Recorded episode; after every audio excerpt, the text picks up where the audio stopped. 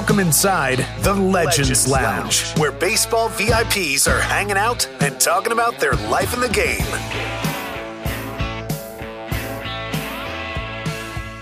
Lounge open. Lana's back. I'm back.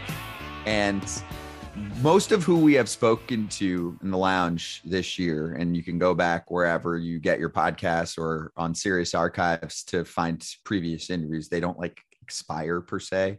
By the way, it's not like it's something you have to listen to on that very date, documenting the lives of so many great people in baseball history.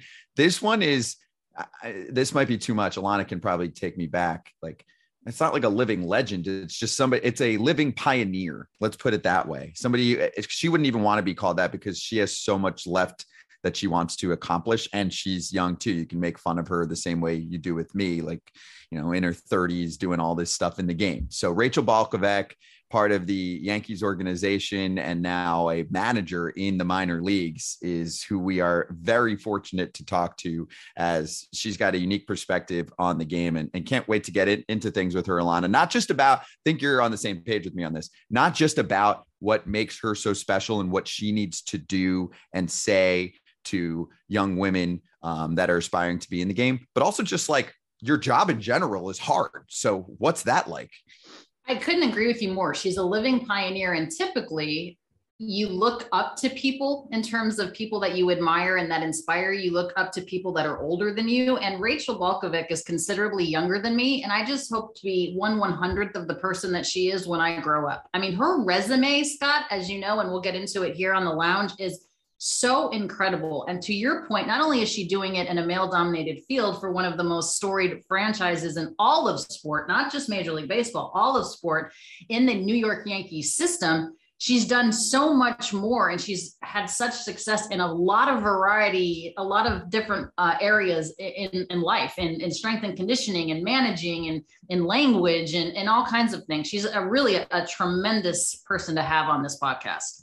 I agree. Can't wait to talk to her. Um, I'd spoken to her once before. Now she's got that like manager perspective, which you know probably will mean that she's used to talking more frequently because she's talking to her players all the time. And also, yeah, there is significant experience and stories to look back on um, from what she's doing currently versus some of the things she's done in the past. Like Alanna said, the, the degrees and and the international time and the strength and conditioning. Like it, we need the time to to spend here with Rachel. So let's bring her in the lounge.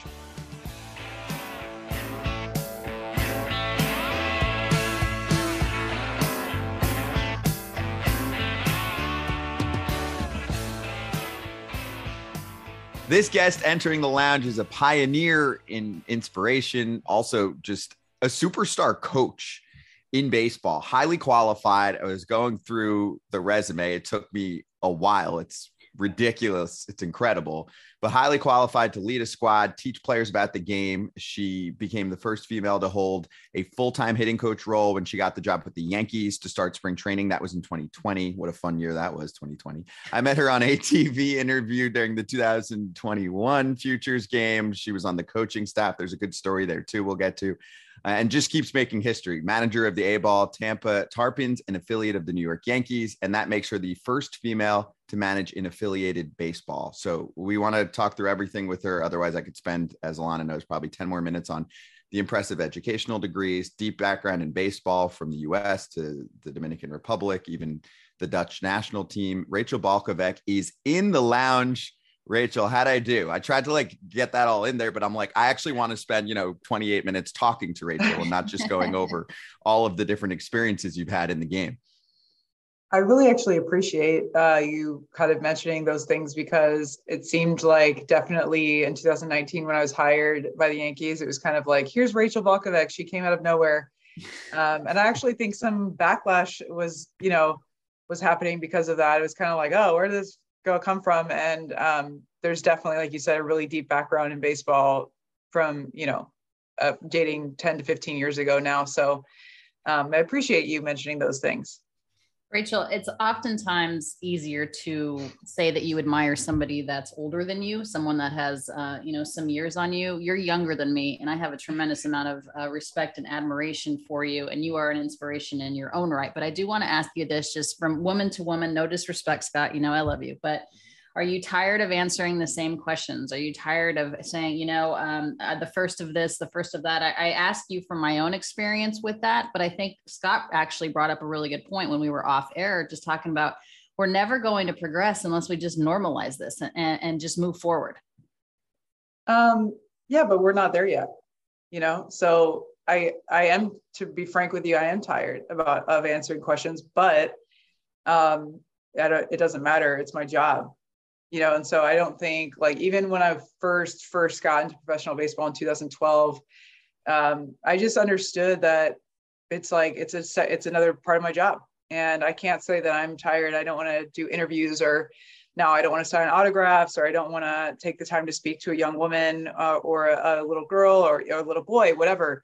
Um, that would be really selfish of me. And also just it would be disrespectful to women who've come before me um, in different roles to say oh i don't want to do that or i don't have time for that which sometimes i don't have time but uh, as much as i can make time for or much as i can do it's just it's a part of the job that i signed up for and i really believe that. So as much as i'm tired of talking about it i'll talk about it until we don't need to anymore how much do you enjoy because i know also you didn't get into or correct me if i'm wrong get into the game of course because of that. You're into the game for the reasons of loving the game and having a deep background in the game and knowing this game and having strength and conditioning backgrounds and, and educational backgrounds which we can dive into some of those specifically. But do you enjoy the time when you just kind of can get lost into an interview or a question or sit down with someone just talking about the game? Because it still is a heavy burden on your shoulders to always, you know, have that side of things where you are a pioneer in the industry.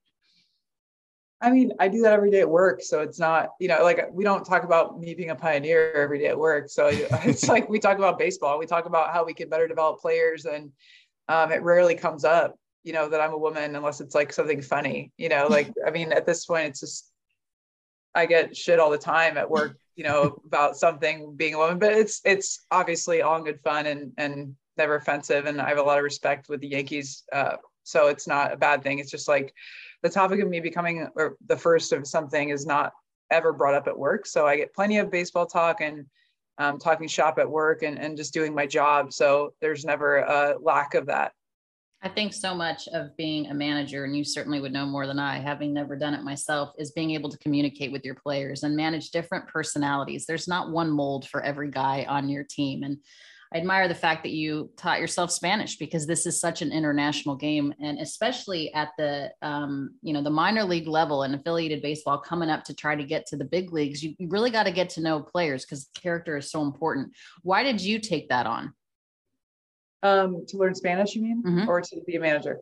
Yeah, to uh, learn Spanish. Yeah, I, I like to always correct people when they say you taught yourself Spanish because I, I always give the credit to the players. You know, the players taught me Spanish. Um, I definitely knew nothing when I got into professional baseball. And um, I would say, just as you mentioned, though, like something different that I definitely have done in my career is just dive into, I'm going to be fluent in Spanish. You know, I, I don't want to just get by with the whole, oh, ¿cómo estás, papi? Like, you know, the, the Spanish that some people say, oh, well, you know, I, I know enough to get me by. And I just never thought that was good enough because obviously you can kind of, you can get by or you can truly communicate and get to know somebody. And that's totally different. Those things are very different. Um, and the players see that. The players see that you're invested in them. And especially early on when there were no women around, you know, it was a phenomenal way for me to connect with the players and for them to immediately know that I was serious about uh, my job and just really helping them. Uh, and so immediately when I got into baseball, I just knew that that was something that I was going to be good at and that I wasn't going to just settle for the bare minimum. Um, and obviously, it's also opened up opportunities for me for other roles and to travel to the Dominican Republic to be a Latin American strength and conditioning coordinator. Uh, it's just opened up opportunities for me in many ways, um, specific, like most importantly, to develop relationships with the players um, that are kind of hard to reach sometimes. And, you know, for me to be able to get to a point where I can I, I hate to say it like this, but when you need to have a tough conversation with a player and and be real with them about something that they're not doing right, it doesn't sit as well if you have to have a translator there. Mm-hmm. You know, the fact that I can just straight up have a, a, difficult conversation, that's actually one of the most important times. Um, you know, to to give them a high five or a good job, that's easy. But when you have to have a tough conversation with something that needs to be adjusted, to be able to ha- to communicate in both languages is, is wildly important public service announcement for anyone that wants to get in the game. And I always say this when someone comes up to me, they're like, What should I do? Especially when they're on the younger side and like you're not thinking about college yet as a kid. And let's say you're just playing little league, whatever. I'm like, learn Spanish, learn Spanish, pay attention in school to that. That's my one regret of anything that if I paid attention just a little bit more in school in one topic, like actually throw away most of the other ones, no offense, but like geometry is not really doing much for me these days. I wish I just spent like all of my time and energy there. So what age did what age were you at that point that you actually picked that up? Because it's not easy to pick up a second language and be fluent at um, at age past i mean i don't know i think it's easier when you're a kid of course to learn a language. So like what age did you pick it up and, and how did you learn and i know you said the players but also like did did you have one of those programs like the rosetta stones with you? No. Um, i was 24 when i first got into the game. I'm 35 now to give you an idea. Um, mm-hmm. And i would say i was i was competent in the weight room coaching by the end of one season and that was just literally asking, writing it down. Um, we uh, smartphones were like just starting to be a thing when I got into baseball. So there was no Duolingo, there were no app, there wasn't an app for that. So Google Translate. Yeah, Google Translate. definitely, I would like show up prepared um, with whatever I wanted to talk about for that day. I would I would Google it and then write it down and sound like an idiot, you know, and that was part of it. But then you sound like an idiot and they're laughing and they're coaching you. And it creates this level of connection where you know they're not the ones the only ones that are learning so when they as anyone knows anyone this is this is universal as anyone knows when you're in some kind of coaching teaching relationship where you're able to help each other it bonds you you know where you're vulnerable with them and you're not the only person who's coaching and telling them to do something that's difficult for them you're also doing something that's difficult for you and they get to see you fail and sound like an idiot and be vulnerable um, and they get to coach you. And so it was a phenomenal way again to build relationships. And it really just like was me being willing to sound like an idiot often um, and get corrected by the players um, ask questions google etc and again like it took me one summer to get the coaching in the weight room down and then it's just been a, a slow build from there for 10 years. And i still wouldn't say that i'm fluent but i can you know i can give a, a speech and, and say dang near anything that i need to to a team you know what is the most challenging part of what you do as a manager? What's not challenging is the is the question. Uh, you know, for me, it's it's definitely.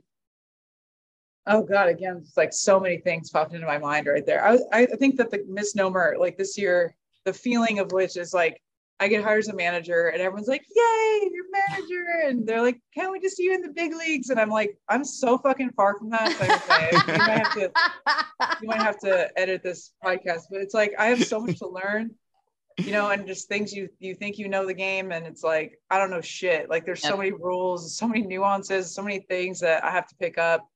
Um, and I would like to tell you that it's this fairy tale, like everything's great and everything's fine, but realistically, I'm just like drinking from a fire hose every single day, uh, which has gotten better as the season's gone on. But um, just learning a ton about game management and understanding what needs to happen and when, and and thinking three innings ahead and and you know nine outs ahead and understanding what you need to know before it happens and considering ten different situations.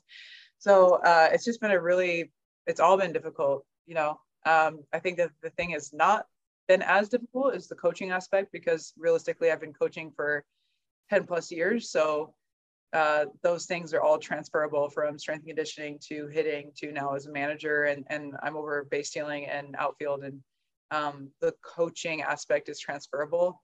Uh, pretty much everything else is not. So lots of learning this year, which was, you know, which I expected. And, and so did the Yankees. So you brought up such a good point in game management and i'm not trying to compare what i'm about to say to what you're doing right now but scott and i were doing this uh, simulated game in which he would present scenarios and I had to decide. We I, I, picked two teams. I used to cover the Colorado Rockies and I most recently covered the Los Angeles Dodgers. So I had those teams two, going up against one another. I want to say it was the 2020 Dodger team and then the uh, 2007 Colorado Rockies team that went to the World Series, but then ended up getting swept by the Red Sox. And we had to come up with these game situations. And I was like, you think you know what you're going to do, and in that split second you're like, I have no idea what I'm going to do. I don't have an, I don't have an idea what I'm going to do in the next inning, let alone three innings from now. And looking at the, you know, the order, you know, where you are in the order and who's still left in your pen. I'm just like, oh my gosh, I had so much more of an appreciation for managers in that situation than I ever thought I would have. I, I don't know how how you do it. I mean, I guess it's just a matter of you do it to learn how to do it, right? Yeah, yeah, and I've, I've had a lot of support, thankfully. Um, and also in the minor league system, it's a lot more like pitching management. It's a lot more about pitch count than it is about who you need to get at. You know, so it's it's definitely a little bit easier. Well, it's a lot easier um, at the minor league level and the major league level, in my opinion. Um, and I've had a ton of support. Uh, but like I said, just still a lot of learning, uh, which is exactly what I thought was going to happen. A lot of learning.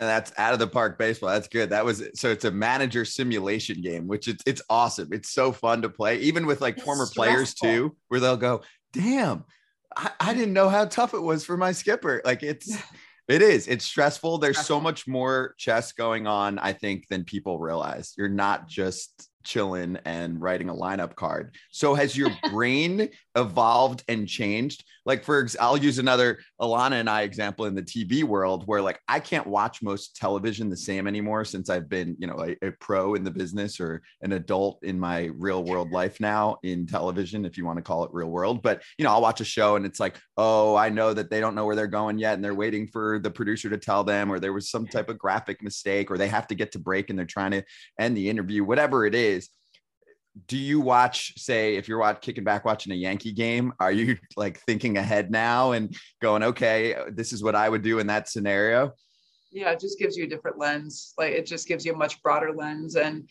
also just from the personnel standpoint of like players moving up and down and um, trades and not you know just like you have a more bird's eye view and you understand okay it's really not about who's having the best season i mean the major league level it is, but from the minor league perspective of developing prospects and letting prospects play, even though they might have be having a really tough season, it's like they they need to get at bats and they might get better by playing, even if they're not, you know, the best player out there right now. And so again, managing personalities and kind of understanding the whole system and where everybody fits in is really a different perspective that I didn't have before who do you turn to? So, do you have mentors, manager wise? Are there any names that either you're even, it could be some that you actually communicate with, or just some that you like enjoy watching and seeing how they go about doing their job, whether it's in game management, developing players, media, which is a huge part of the job, especially as you rise through the ranks. The amount of managers I talk to that are like, damn, like big league managers where it's their first time at the job. And they're like, I didn't realize how often I have to speak to the public and watch my words and be, twice yeah, a twice a day. And depending on the market you're in, you're, you're getting pummeled every day with questions. And there's a whole psychology game to how they want to answer about a certain player, if he's struggling or not. So it, yeah. Do you have people that you look towards or talk to? Um, there's definitely like a few major league managers that reached out, several, uh, more than several major league managers that reached out when I was hired, including obviously Boone.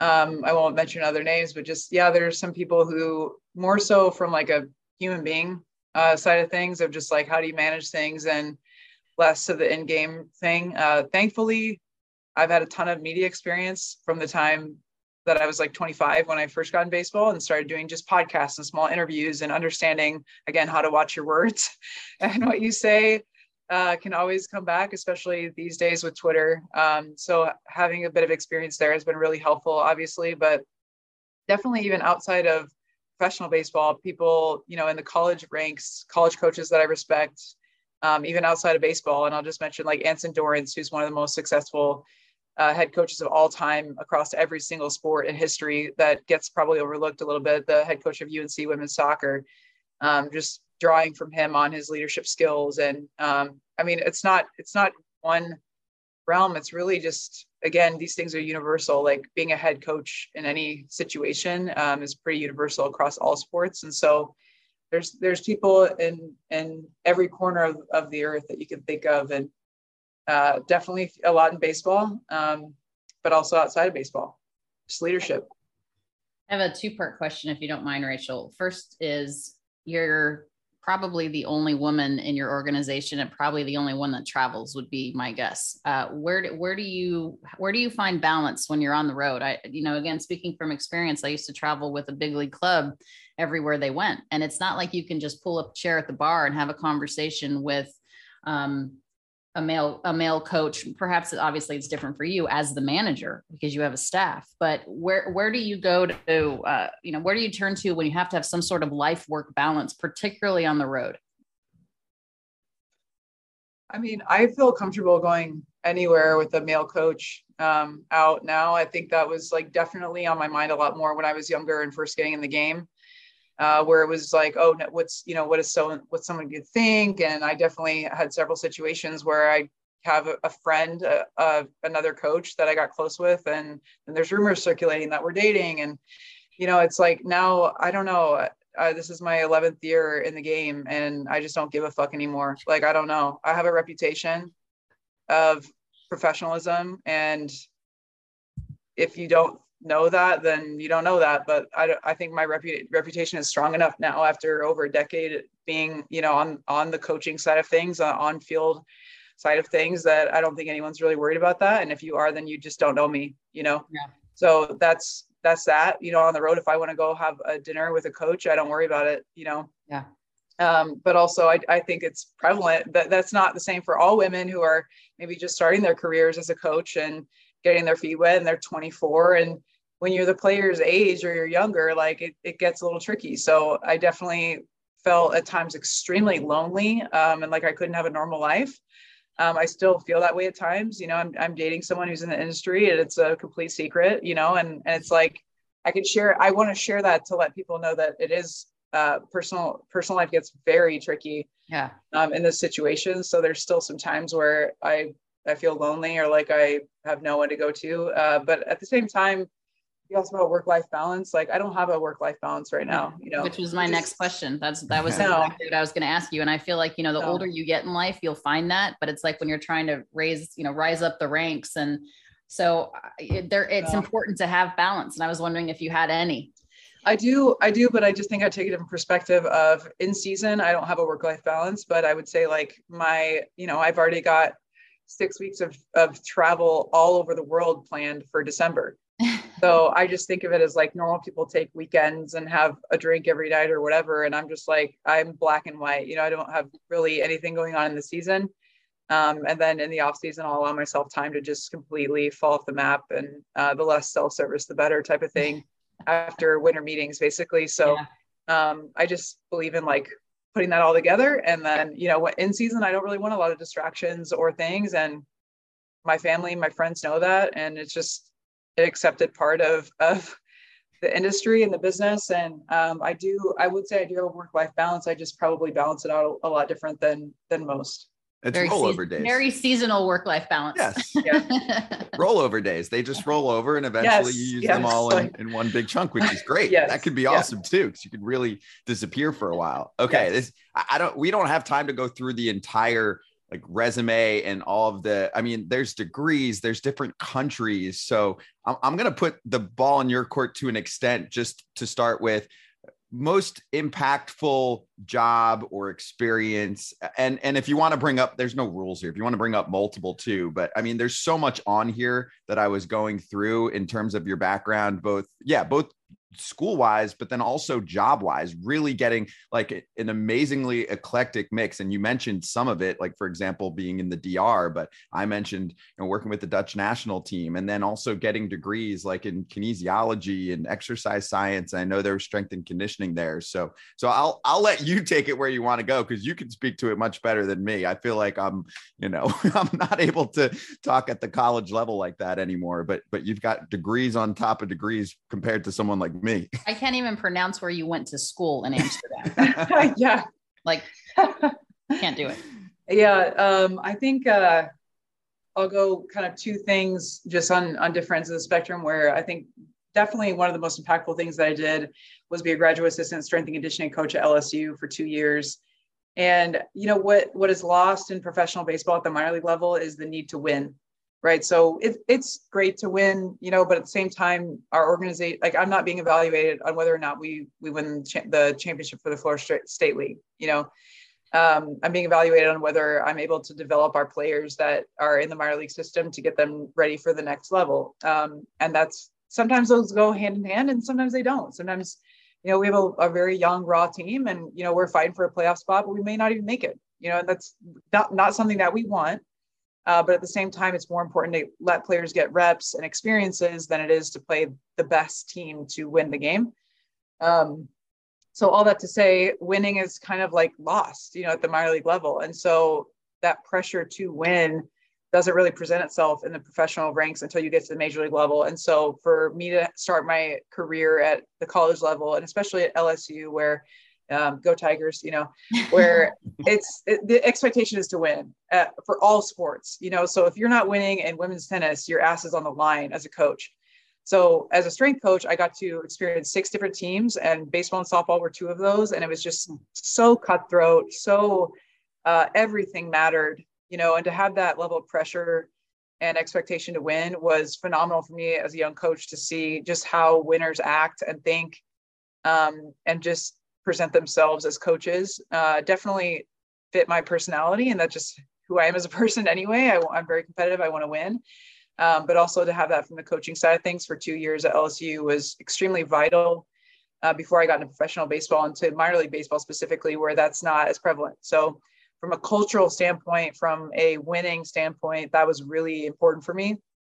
And then from just the more like technical side of things, uh, was definitely, I would say, with the Astros, where they were really at the front of some things. Um, and everyone can make the jokes about, yeah, they were the front of uh, banging on a trash can. Okay, let's just get that out of the way. Okay.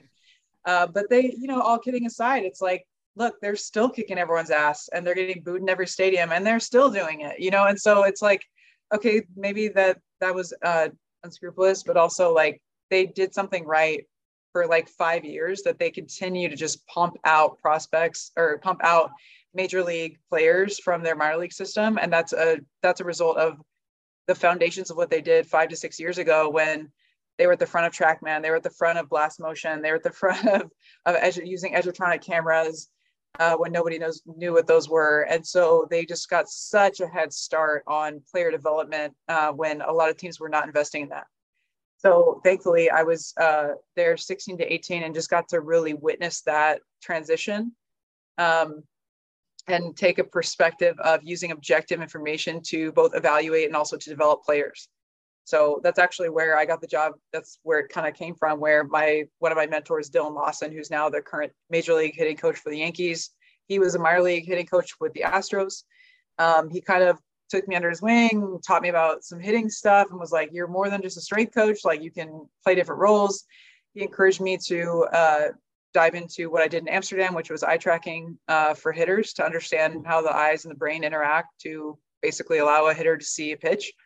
Uh, if you're ever wondering how a hitter hits a 98 mile per hour two seam, like, you know, it's there's a lot more than just a swing there. So he was definitely a huge mentor of mine and actually ended up hiring me with the Yankees in 2019. So I would say the Astros organization and just some key mentors that I had there were were wildly impactful from like a more technical side of things with coaching and and specifically with um, the baseball side of things is not so much the strength conditioning side of things. It's incredible the amount of stuff you've already done and you're just 35 years old. I say that with the utmost respect. We got some, we got a couple of powerhouses in here. We got the SEC with LSU. We got the ACC with the U with you and Scott. So I got it. That's interesting between the football and the baseball there with you two. I went to the University of Colorado, which is a beautiful campus. We'll leave it at that. All right. I want to know, I want to know if you two, who would, who could bench more? Because I swear to you, Ooh. when you got on here, Rachel, I was like, she is freaking ripped.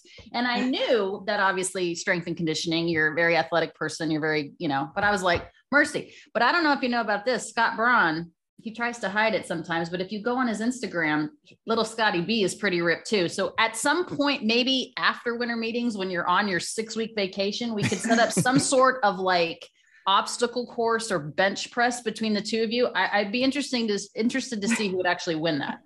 Uh, and I've gone down. I can tell. I can add to this too, Rachel. I've definitely gone downhill since my. I'm. I am past my prime in my mid 30s because I used to do. It was like five by fives with reps. You would max out. I, I haven't maxed out in many years at this point. I've gone down significantly weight up in reps. A lot of that actually has to do with working at MLB Network and being around certain producers. There's one in particular who stands out, who has who uh, he's not there anymore, but he had so many issues with his body, and he was a big weightlifter, and he just scared the crap out of me from doing what I'm doing. So I like have significantly downgraded. But in my yeah, in my heyday, uh, max bench definitely was at least in the mid 200s to close to upper 200s. And I and I and I bring this up, Rachel, because I know that weight training is so much more prevalent now in baseball. It's not just about you know pitching. It's about it's not just about hitting and hand-eye coordination, but the the weight training, particularly lower body. I know a lot of pitchers are starting to, to lift more weight. So how do you balance that with the need to kind of look at each person's body to make sure that they're not only developing in terms of the game, but physically developing the way that they should be? Yeah, there's definitely many schools of thought in strength and conditioning. I would say, uh, I mean, I'm like split down the middle. You know, I have a degree. Uh, one of my degrees is is very heavy into biomechanics, and I'm definitely a movement nerd and understand how important that is and how important that is for a person's health. Um, I also understand how important velocity is in pitching and I understand how important exit velocity is in hitting. Um, in fact, it's, in my opinion, one of the most important things. And so, if you're stronger, likely you're going to be able to hit the ball harder. That's not always the case in pitching. I think that there's definitely a separation. If I had to tell a hitter about strength and conditioning, I would be like, put on 30 pounds now. You know, it's, it's and definitely like um, even when you consider someone getting too bulky, I don't really think that's I don't think that's as much of a concern, I'll say, with position players as it is with pitchers. Um, there's definitely a, a, high, high movement, like the movement component of pitching is so much different than position players. I mean, you definitely see like we've got a player on our team right now who's uh, definitely skin and bones and he throws 95. So, you know, it's like, can you really say that that gaining more weight and, and getting stronger is going to help you with velocity and pitching? There's a lot more involved with mechanics uh, and movement in that area. So I kind of just gave you a roundabout answer, but I think uh, both are important. However, I'm definitely, I would say, leaning 60 40 on the side of get strong, especially, especially for young people. You know, it's different when you are an older player, a veteran player, but like for young people coming up, it's like, dude, put on 20 pounds, you know, and at least you're that's going to help you in that stage of your development. Um, and I still think at this age, 20 to 25, where where players are still really physically developing, it's it's hugely important and the weightlifting's different too. I mean, I can. So I remember, for example, I was in, I broadcast in the Cape Cod Baseball League for a couple seasons, and I'd go to the gym every day with a bunch of players. But I would work out on my own because I'm doing like the. I I was done. I'm. I mean, I played in high school, not even baseball, mostly basketball. But I was like, I'm. I'm just working out to stay in shape and all of that. These guys are very specific with their routines, and I, like you said, I think they were mostly in the train of thought. The pitchers were definitely different, but the position players were trying to bulk up, but they still weren't doing the exact same. It wasn't like the the beach bod kind of workout going on. So the difference, and I bring this up because, and people can probably dive into this as much as they want, um, like on Google, but uh, there there have been like football strength coaches that have been hired in the baseball world, and sometimes there's a lot of debate over, hey, like baseball is a different type of lift, and you could get hurt. So uh, is that true in your mind, or is it all kind of similar? I mean, obviously you're not just ripping, you know, bench press and bicep curls and stuff, but but you're saying that stuff can be super helpful too. Um. Oh man, this is a whole. I know it's podcast. a deep dive. um, I didn't know we are going here, but I, I was like running it. the world. Here's the thing you have to think about is, uh, yeah. Again, I'm going to try to keep this very short, although it's very difficult for me.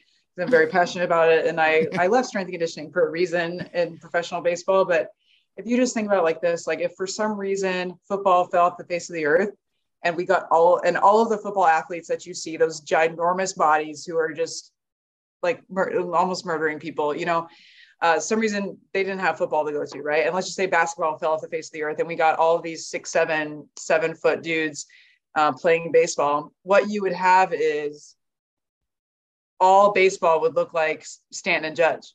Hmm. So that's the so, that's the model. That's what that's like the that's what you want to look like basically. Well, I mean, just look at them and look at what they're doing. yeah. So when you make an argument of well, baseball players don't need to lift that heavy and they don't need to weigh that much and they don't need to be that strong, then it's more about movement. I'm going to call bullshit on that. Like just look I at just the most want, successful player. Look at Mike Trout. Look at the most successful. Player. I just want Triston McKenzie of the Guardians I just want Triston McKenzie to eat a hamburger. I'm like, I, I'm like, I weigh more than that kid. I know I do. I must. Look He's, at Ohtani, I mean, call, look at Trout, look at Stanton, look at Judge.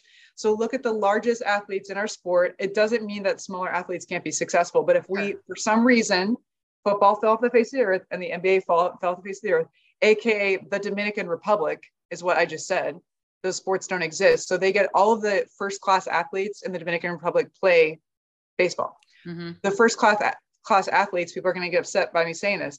Most of the first class athletes, the biggest, strongest athletes, self-select into football and basketball in the United yep. States of America. Julio Rodriguez is six four, six five. He's fast as anybody and and he's still growing into his body. Well, he's probably going to get even bigger. Oneil Cruz, if he puts on some weight, oh mercy. Yeah, that's a great call. I love all that. That makes sense. I, I have so I have two two more things before we go. One is just going back to this is a, a different kind of strength, but the futures game. It's the first time I spoke to Rachel. We were on the air, but I I'm sure you remember. Uh, what, what was it? The first inning. Rachel is smoked by a foul ball as a base coach, and like and we have her mic'd up. So the whole experience runs through and it's just perfect. Like uh, the moment, the background in strength and conditioning, just being like, whatever, like just like took it like nothing and was just like, let's go, let's keep going. I mean, I've seen some base coaches get smoked and they're down for a while. I mean, did you really think I was going to collapse on live television? No, like, no on, not allowed to. Then it's like, oh yeah, like this why you can't have women in, yep. in baseball. Like, exactly. come on, you're, you're not just, allowed to you just can't also it's just like my mistake i was way too close you know it's just i just had to wear it you know what are you going to do it was amazing. Um, okay so i just wanted to get that out there because i wanted everyone to know the toughness factor there too like on I don't think anybody TV, questions her toughness at this point. No no but if you want to look back for some quick visual evidence of like in game like what the heck um i felt the pain and i had to keep broadcasting so yeah. uh l- lastly in terms of just getting back to career and, and everything you're doing so far just simply put for me goals what what goals are there for you uh, you know you've been in the game now for a while you've done so many different things is it as simple as i want to be a big league manager um is there more uh, I, I want to be a general manager so i think that i'll be in coaching for I don't know. I'm not going to put a timeline on it. You know, I really just don't know. I, I think when I became a hitting coach, I was like, yeah, one to two years. And now I, this is like year four or whatever after I said that. So um, I think that general manager is like the North Star. And I don't know where that's going to take me or when. Um, could be 10 to 15 years from now. And that's fine. I'm not really worried about it. I'm worried about um, being able to win for a very long period of time when I get to that role. I'm not worried about getting there fast, you know. And so all of these experiences, I just keep collecting tools, um, keep collecting a deeper understanding of the game, and more importantly, I think a deeper understanding of player development and what it would take to create um, the machine, you know, that pumps out players at a, at a lower cost is really what that means. Is using your player development system to develop players and not buy them, uh, which I is I laugh. I say that tongue in cheek because I'm in the Yankees organization. Yeah, no, but I did. But I I give credit to the Yankees for for so long having that um, you know having that philosophy, and now we're changing. You know, and I don't know if that means that you're going to see more of our player development system be in the big leagues, but more so like using our player development system to develop players so that in even in trade situations, we can get more out of our, our player development system. So even with the Yankees who are known for purchasing players instead of developing them, we are doing a lot more intensive development to the credit of Kevin Reese and, and Cashman and Hal for setting that up, if for nothing else, to make sure that we can get the most out of our trades. Yeah. So really using player development as a tool to create a successful organization as a whole um, is what I'm I'm passionate about learning about. And so hopefully all these experiences that I'm gaining, strength coach, hitting coach, now manager, will make me a better general manager in the future. So yeah. GM over manager though. If you had one, I mean, obviously, I'm sure you'd, you'd 100%. love to experience both, but GM. The manager is not the manager is not in charge. Yeah.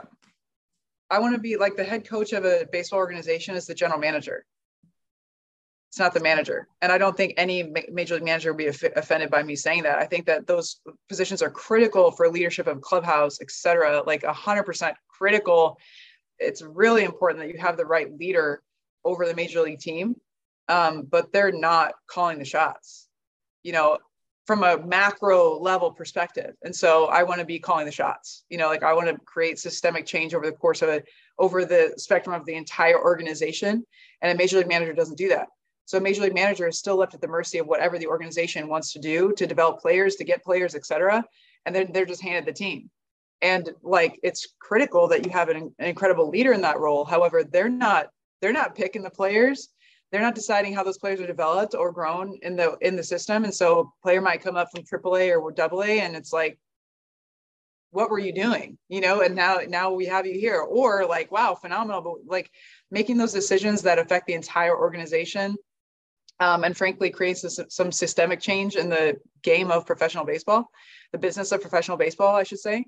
Uh, that happens at, at a much higher level than major league manager. So ultimately I want to be calling the shots. I want to be the head coach of an organization. And that right now is the general manager position. It's not the major league manager position.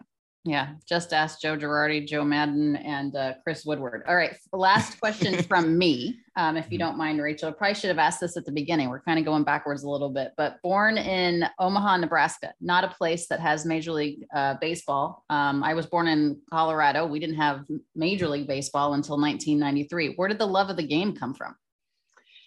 Um, so when I was, uh, yeah, I mean, the game, the game to me is like softball and baseball. I know that baseball people probably don't think this, but softball and baseball are more or less the same. Like I've loved being at a field in a dugout for a long time. You know, it was definitely a love of mine. Playing softball growing up, and obviously going on and playing in college was the dream. And you know, because there's no dream beyond college, really, still uh, not so much for professional softball players.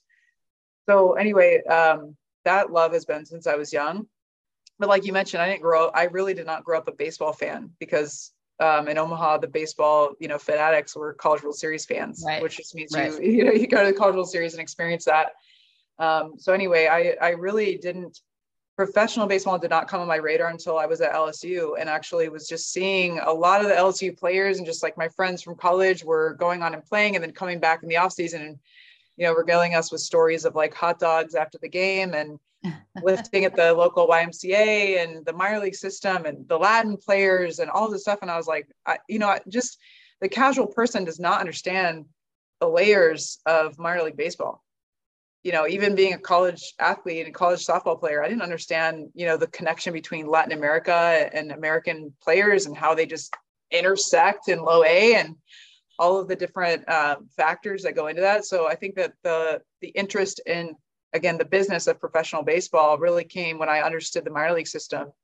Um, and that's really what my passion still lies in is understanding the entire organization and not i'm not just a, a fan of of a major league baseball team and i think that's also why i'm not really being on a major league staff is not a a box that i need to check although it might be a step in my career um, I'm not, you know, about the glitz and the glam. It's it's the entire organization that I'm fascinated by and really want to, you know, sink my teeth into. You've got it all going. I mean, this is like the, everything coming together for you and what you're doing right now. Just basically, yeah, keep doing what you're doing. I, I mean, such a pleasure. Obviously, I had like a very brief interview last time for the futures games. This was really cool to dive into everything that you've done so far. Awesome interview and also current GMs have to do that all the time. So you'll be very well prepared. I mean, yeah. well, well questions with the best well of them. Yeah. and I hope we don't edit out a couple cuss words because I'm all about that too. And it's a podcast. So authenticity is also key these days. I'm all about it. So yeah. cheers to everything you're doing for the Yankees, for young players, and of course for women in sports, Rachel. Thank you so much. Thank you all. Thank you very much for having Thank me on. Thank you, Rachel. Best of luck the rest of the way.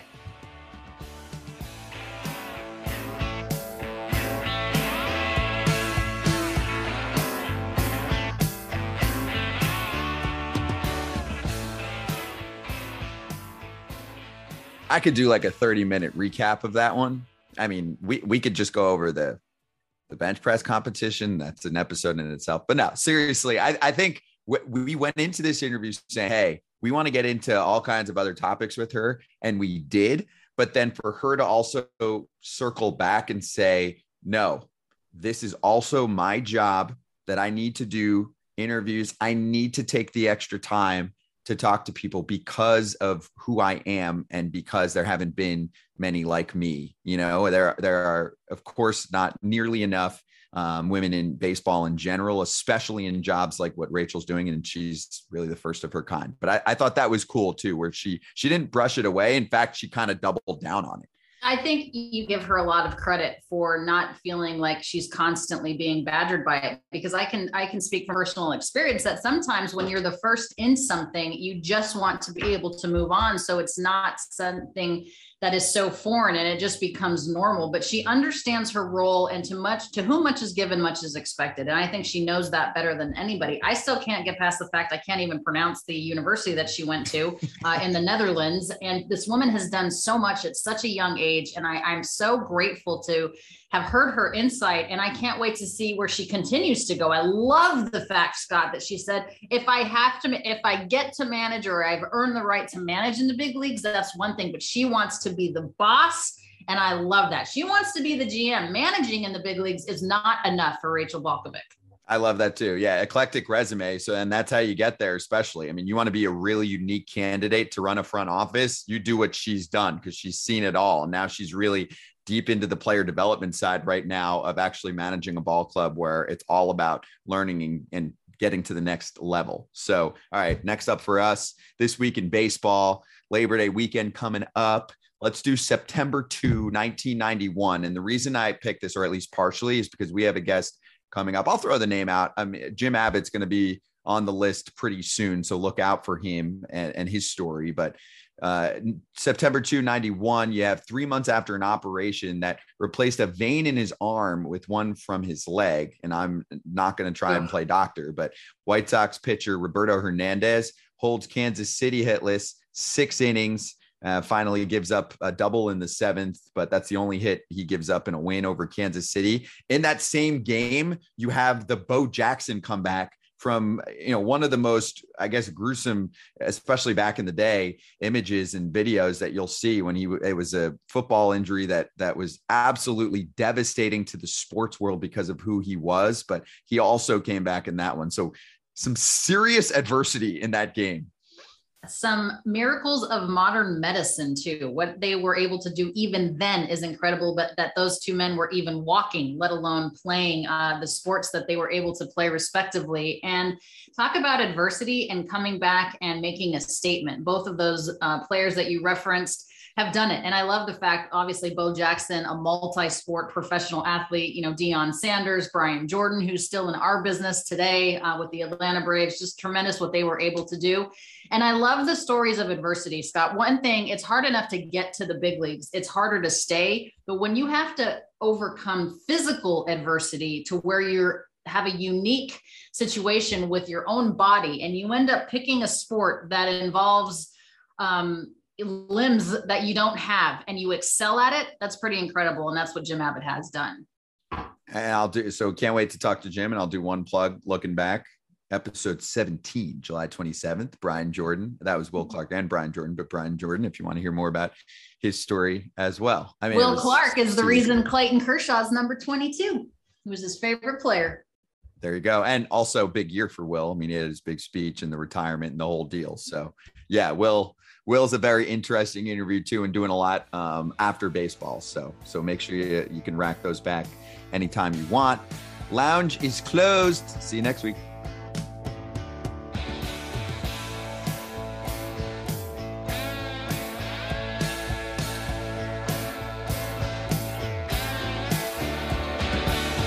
The Legends Lounge podcast is brought to you by Major League Alumni Marketing. Hit us with questions or comments at legendslounge at mlbpaa.com. Check out our memorabilia at mlamauthentics.com. Later, legends.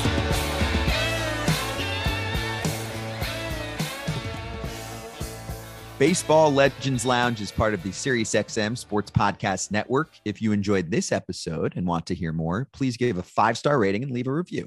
Subscribe today wherever you stream your podcasts.